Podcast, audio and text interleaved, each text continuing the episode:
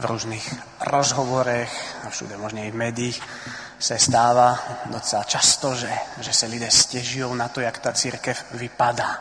A teď nemám na mysli různé skandály, o kterých slyšíme v posledních letech, ale spíše jde o to, že někdo kritizuje, jak lidé chodí do kostela, jak se chovají v reálném životě. Ono to někdy bývá i argument nevěřících, kteří poukazují na pokrytectví věřících, ale nezřídka to říkají i věřící samotní, kteří si povzdechnou, co za lidi kolem nás to vůbec sedí. Na dnešní evangelium o Ježíšovým výběru apoštolu, když to trochu převedu do moderního jazyka, vypadá jako špatný vtip. Zlodej a zneužívač eurofondu Matouš, Petr, kterého my překládáme jako skála, nicméně ono to byla spíše přezdívka, v angličtině by to vyznělo lépe něco jako roky, tedy osoba, která je hrubá, neotesaná, hlavatá. Dále tam nacházíme příslušníky zelotu, tedy dneska bychom řekli teroristů, kteří přepádávali tehdejší okupanty a vraždili je. Máme tam snílka Jana a zbytek nějakých rybářů. Mohli bychom pokračovat v podobném stylu. Myslím, že to stačí, abychom si uvědomili, co za sebránku si to Ježíš vybral. A vidíme to i v celém příběhu, jak ho vypráví samotné Evangelia. Ježíš jim říká o svém konci, vypráví o tom, že bude trpět a že je třeba starat se o druhé. A oni se v tom okamžiku, v tom momente ptají, kdo z nich je největší, kdo bude vládnout, kdo bude předseda a místo předseda. No a když přijde do tuého, někteří ho zradí, jiní svěsí hlavou a všichni ujdou. Tedy nevypadá to úplně na extraligový tým, s kterým by se dalo počítat v boji o titul. Dnešní text je ještě před polovinou toho evangelia podle Matouše. A Ježíš má ještě dlouhou cestu před sebou.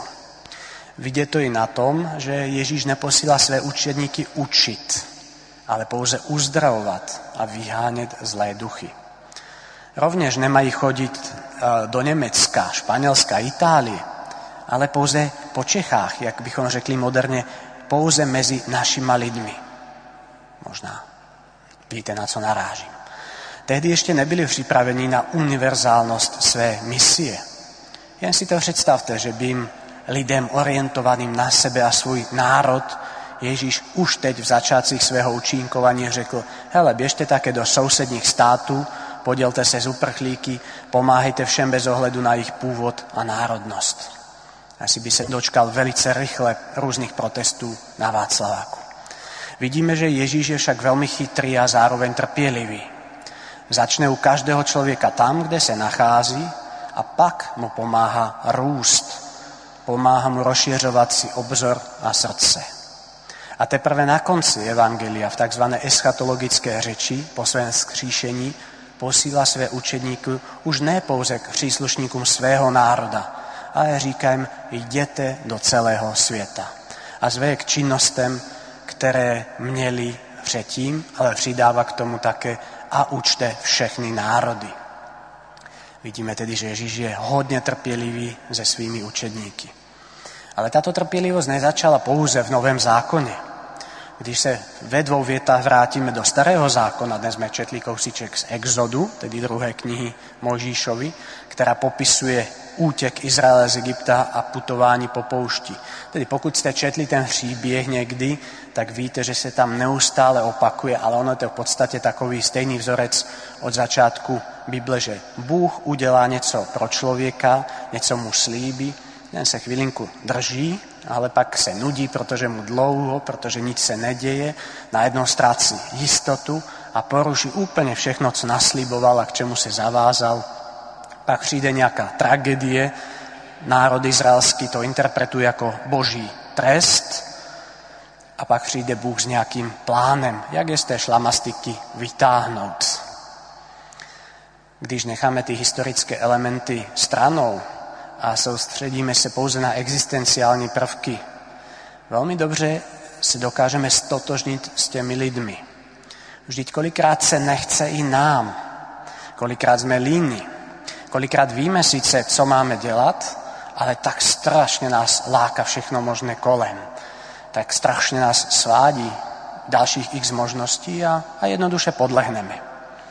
Ale dá se říci, že v tom příběhu se dá sympatizovat i s tím Bohem, kterého starý zákon občas antropomorfizuje a udává, jak se zlobí, jak je až zoufali z toho, že lidé padají pořád do stejné a stejné léčky. Ale na druhou stranu tam čteme tu ukázku veľké trpělivosti, slitování a milosrdenství. Ten Bůh starého zákona začíná vždy znovu a znovu a nabízí novou a novou šanci. A papež František také o tom mluví veľmi často. Milosrdenství a trpělivost Boží, protože nám dáva nové a nové šance. A počíta s tím, že jsme prostě někde na cestě. Říká se, že se nesmí rezignovat na ideál, na cíl, kam máme dojít.